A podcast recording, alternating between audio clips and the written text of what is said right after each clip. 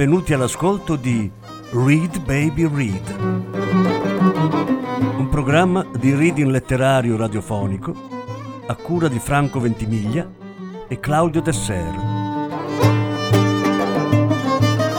Voce Franco Ventimiglia. Regia Claudio Desser.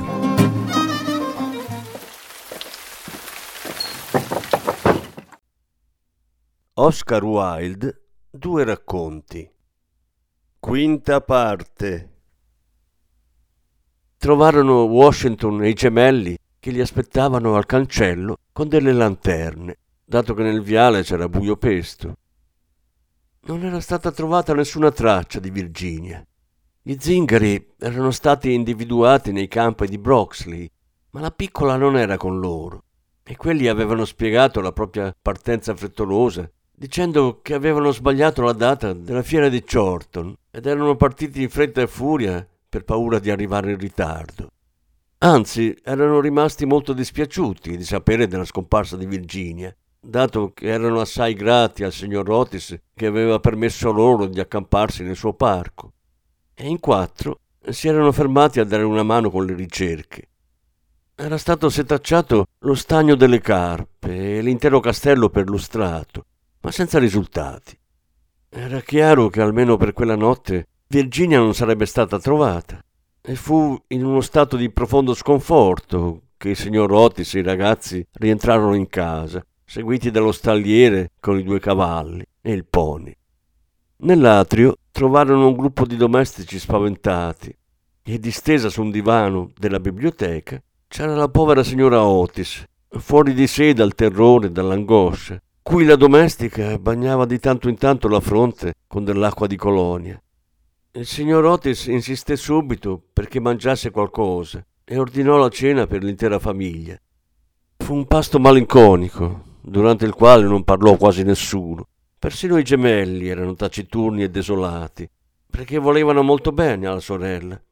Quando ebbero finito, il signor Otis, nonostante le suppliche del piccolo duca, li fece coricare tutti, dicendo che quella notte non c'era nient'altro da fare e che la mattina successiva avrebbero telegrafato a Scotland Yard perché mandasse subito degli investigatori. Mentre uscivano dalla sala da pranzo, l'orologio della torre cominciò a suonare la mezzanotte e arrivati all'ultimo rintocco si udì un boato e un grido improvviso, acutissimo. Un terribile fragore di tuono scosse la casa una melodia sinistra aleggiò nell'aria. Un pannello in cima alla scalinata volò via con un gran fracasso e sul pianerottolo comparve Virginia, bianca e pallidissima, con un piccolo scrigno in mano. In un attimo furono tutti da lei. Il signor Otis la strinse ardentemente tra le braccia, il duca la ricoprì di baci e i gemelli eseguirono una furiosa danza guerresca intorno al gruppo. Santo cielo, figliola, dove ti eri cacciata? domandò il signor Otis, furibondo, pensando che avesse voluto giocare loro un brutto tiro. Io e Cecil ti abbiamo cercata dappertutto e tua madre si è spaventata a morte. Non devi più farci di questi scherzi. Solo al fantasma, solo al fantasma! strillarono i gemelli, saltellando qua e là. Tesoro mio, grazie a Dio ti abbiamo trovata. Non devi più allontanarti da me, mormorò la signora Otis, baciando la fanciulla tremante e lisciandole i biondi capelli arruffati.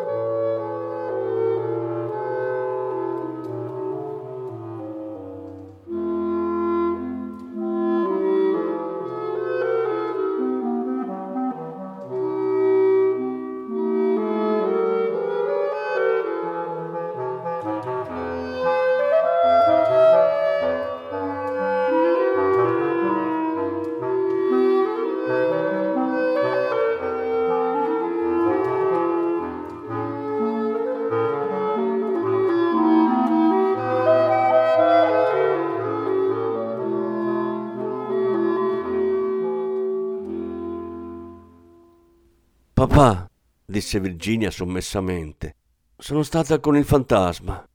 È morto e devi venire a vederlo. È stato molto malvagio, ma era davvero dispiaciuto per tutto quello che ha fatto. E prima di morire mi ha dato questa scatola di bellissimi gioielli. Tutta la famiglia la guardò sbigottita, ma la piccola era calma e seria e girandosi li condusse dentro l'apertura nel rivestimento di legno e lungo uno stretto corridoio segreto, mentre Washington li seguiva con una candela accesa che aveva preso dalla tavola. Giunsero infine davanti a una grande porta di quercia tempestata di chiodi arrugginiti.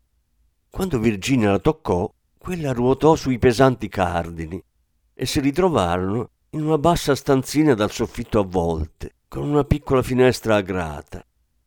Conficcato nel muro c'era un enorme anello di ferro, al quale era incatenato uno scheletro scarno, disteso sul pavimento di pietra. Sembrava cercasse di afferrare con le dita rinsecchite un piatto di legno e una brocca antiquati, che però erano fuori dalla sua portata. Era evidente che la brocca aveva un tempo contenuto dell'acqua, poiché era rivestita al suo interno di muffa verde. Sul piatto non c'era nient'altro che un mucchio di polvere. Virginia si inginocchiò accanto allo scheletro e congiungendo le piccole mani cominciò a pregare in silenzio mentre gli altri osservavano stupiti la terribile tragedia di cui avevano appena appreso il segreto. Ehi! esclamò a un tratto uno dei gemelli che stava guardando fuori dalla finestra per capire in quale ala del castello si trovasse la stanza. Guardate! Il vecchio mandorlo secco è fiorito. Riesco a vedere i fiori al chiaro di luna. Dio l'ha perdonato, disse Virginia solennemente, alzandosi in piedi il volto rischiarato da una luce bellissima. Che angelo sei! gridò il giovane duca e mettendole un braccio attorno al collo la baciò.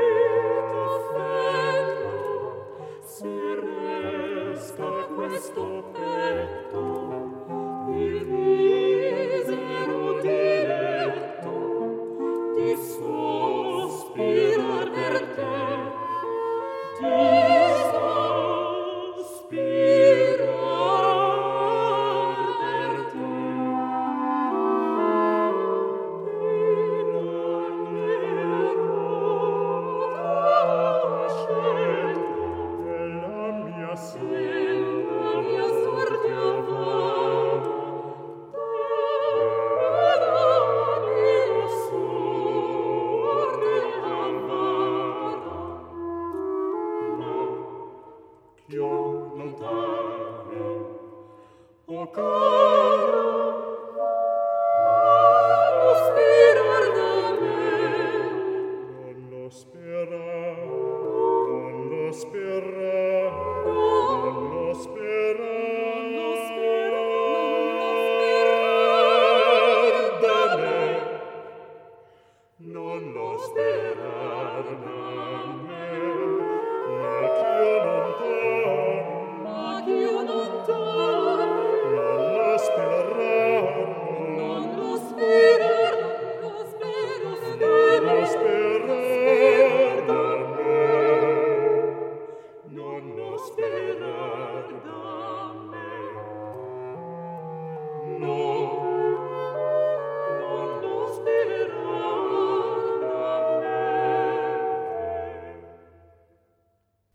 Quattro giorni dopo questi eventi curiosi, un corteo funebre partì da Canterville Chase verso le undici di sera.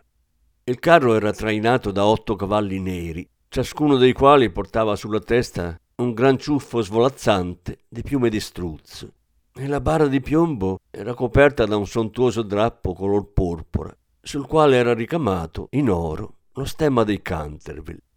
Al lato del carro funebre e delle carrozze camminavano i domestici con le torce accese e l'intera processione aveva un'aria davvero solenne. Lord Canterville apriva il corteo, essendo venuto appositamente dal Galles per prendere parte al funerale, e sedeva nella prima carrozza insieme alla piccola Virginia. Dopo di lui venivano il ministro degli Stati Uniti e sua moglie, poi Washington e i tre ragazzi, mentre nell'ultima carrozza c'era la signora Amni. Tutti convennero che, essendo stata terrorizzata dal fantasma per più di 50 anni, avesse diritto a dargli l'estremo saluto. Una fossa profonda era stata scavata in un angolo del cimitero, sotto al vecchio tasso, e la funzione fu celebrata con grande solennità dal reverendo Augustus Dampier. Alla fine della cerimonia, i domestici, secondo una vecchia usanza della famiglia Canterville, spensero le torce e mentre la bara veniva calata nella fossa, Virginia si fece avanti e vi distese sopra una grossa croce fatta di fiori di mandorlo bianchi e rosa. In quell'istante la luna uscì da dietro una nuvola e inondò il piccolo cimitero di una silenziosa luce argentea. E da un boschetto lontano un usignolo cominciò a cantare. Virginia pensò alla descrizione che le aveva fatto il fantasma del giardino della morte. Gli occhi le si velarono di lacrime e non disse più una parola durante il tragitto in carrozza verso casa. La mattina seguente, prima che Lord Canterville andasse in città, il signor Otis volle parlargli dei gioielli che il fantasma aveva lasciato a Virginia. Erano davvero splendidi soprattutto la collana di rubini con l'antica catena veneziana, un esemplare superbo di oreficeria del XVI secolo, e avevano un tale valore che il signor Otis si faceva molti scrupoli a lasciarli a sua figlia. Signore, disse, so che in questo paese il diritto di mano morta si applica ai ninnoli oltre che alla terra, e mi pare evidente che questi gioielli sono o dovrebbero essere cimeli della sua famiglia Devo pregarla quindi di portarli a Londra con sé di considerarli come una parte della sua proprietà, che le è stata restituita in strane circostanze.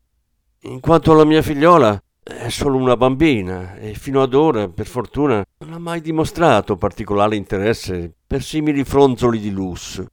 Ho anche saputo dalla signora Otis che, se posso dirlo, in fatto di arte è piuttosto competente avendo avuto il privilegio da giovane di passare diversi inverni a Boston, che queste gemme hanno un grande valore e potrebbero essere vendute a un prezzo considerevole. Date le circostanze, Lord Canterville, sono sicuro che capirà come mi sia impossibile permettere che rimangano in possesso di un qualsiasi membro della mia famiglia. Anzi, tutti questi inutili fronzoli e balocchi, per quanto adatti o necessari, alla dignità dell'aristocrazia britannica sarebbero assolutamente fuori luogo tra gente che è cresciuta in base ai rigidi e credo immortali principi della semplicità repubblicana. Dovrei dirle però che Virginia ci terrebbe moltissimo a tenere lo scrigno in ricordo del suo sfortunato ma scapestrato antenato. Essendo molto vecchio e quindi assai sciupato, potrebbe ritenere giusto acconsentire alla sua richiesta. Da parte mia confesso di essere molto sorpreso che uno dei miei figli esprima interesse per una qualsivoglia forma di medievalismo e posso spiegarmelo solo con il fatto che Virginia è nata in uno dei vostri sobborghi londinesi poco dopo il ritorno della signora Otis da un viaggio ad Atene. Lord Canterville ascoltò con grande attenzione il discorso del rispettabile ministro lisciandosi di tanto in tanto i baffi grigi per nascondere un sorriso involontario. E quando il signor Otis ebbe finito, gli diede una cordiale stretta di mano e disse Egregio signore, la sua adorabile figliola ha reso un servizio molto importante al mio sfortunato antenato, Sir Simon. e io e la mia famiglia le siamo infinitamente grati per il suo meraviglioso ardire e coraggio. I gioielli spettano senz'altro a lei e, e per Bacco, se fossi così crudele da portarglieli via, credo che quel vecchio malvagio uscirebbe dalla tomba in men che non si dica, rendendomi la vita un inferno. Quanto al fatto che siano cimeli di famiglia, niente può essere considerato tale, a meno che non sia citato in un testamento o in un documento legale, e nessuno ha mai saputo dell'esistenza di questi gioielli.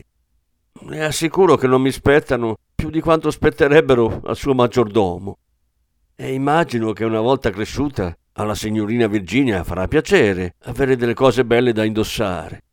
Inoltre dimentica, signor Otis, che ha acquistato mobili e fantasma in blocco e che tutto quello che apparteneva a quest'ultimo è entrato automaticamente in suo possesso poiché qualunque fosse l'attività esercitata da Sir Simon in corridoio durante la notte, dal punto di vista legale in realtà era morto. I suoi beni le spettano per diritto di acquisto.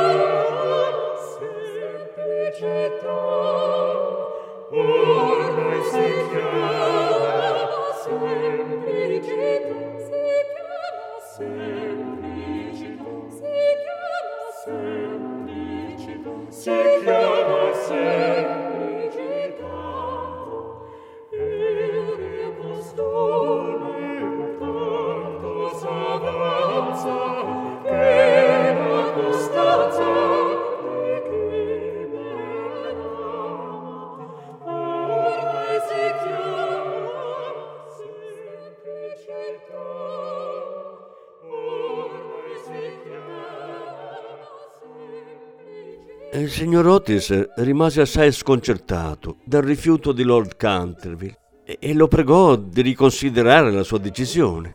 Ma l'onesto nobiluomo era irremovibile e alla fine persuase il ministro a lasciare che sua figlia tenesse il regalo del fantasma. Così, quando nella primavera del 1890 la giovane duchessa di Cheshire fu presentata alla corte della regina in occasione del suo matrimonio, i suoi gioielli suscitarono l'ammirazione generale. Virginia ricevette la corona nobiliare, che è il premio di tutte le brave fanciulle americane, e sposò il suo giovane spasimante non appena questi diventò maggiorenne. Erano entrambi così incantevoli e si amavano così tanto che tutti approvarono la loro unione, tranne la vecchia marchesa di Dumbleton, che aveva cercato di accaparrarsi il duca per una delle sue sette figlie nubili e che allo scopo aveva tenuto ben tre costosi ricevimenti. E strano a dirsi, lo stesso signor Otis. Al signor Otis il giovane duca piaceva molto come persona, ma in teoria era contrario ai titoli nobiliari e per usare le sue stesse parole nutriva il timore che sotto le influenze snervanti di un'aristocrazia dedita al piacere si dimenticassero i sani principi della semplicità repubblicana. Le sue obiezioni, tuttavia, furono completamente ignorate e credo che quando avanzò per la navata della chiesa di St. George in Hanover Square con sua figlia a braccetto, non ci fosse uomo più orgoglioso di lui in tutta l'Inghilterra. Il duca e la duchessa, finita la luna di miele, si recarono a Canterville Chase e il giorno dopo il loro arrivo, nel pomeriggio, si diressero all'appartato cimitero vicino alla pineta. Sulle prime c'erano stati molti dubbi in merito all'epigrafe da mettere sulla lapide di Sir Simon, ma si era infine deciso di incidere solo le iniziali del vecchio gentiluomo e i versi scritti sulla finestra della biblioteca. La duchessa aveva portato delle rose bellissime che sparse sulla tomba e dopo essere rimasti per un po' davanti alla lapide, i due si diressero verso il presbiterio in rovina della vecchia abbazia. La duchessa si sedette su una colonna caduta e il marito si distese ai suoi piedi a fumare una sigaretta e a guardare quegli occhi deliziosi. Tutto a un tratto buttò via la sigaretta, le prese una mano e le disse Virginia, una moglie non dovrebbe avere segreti per suo marito. Cecil caro, io non ho segreti per te. E invece sì, disse lui sorridendo. Non mi hai mai detto cosa ti è successo quando sei rimasta rinchiusa con il fantasma. Non l'ho mai raccontato a nessuno, Cecil, disse Virginia gravemente. Lo so, ma a me potresti dirlo. Ti prego, non chiedermelo, Cecil. Non posso dirtelo. Povero Sir Simon. Gli devo moltissimo. Sì, non ridere, Cecil. È proprio così. Mi ha fatto capire cos'è la vita, cosa significa la morte e perché l'amore è più forte di entrambe. Il duca si alzò e baciò appassionatamente sua moglie. Tieni pure il tuo segreto. A me basta avere il tuo cuore, mormorò. È sempre stato tuo, Cecil. Ma, un giorno lo dirai ai nostri figli, vero? Virginia arrossì.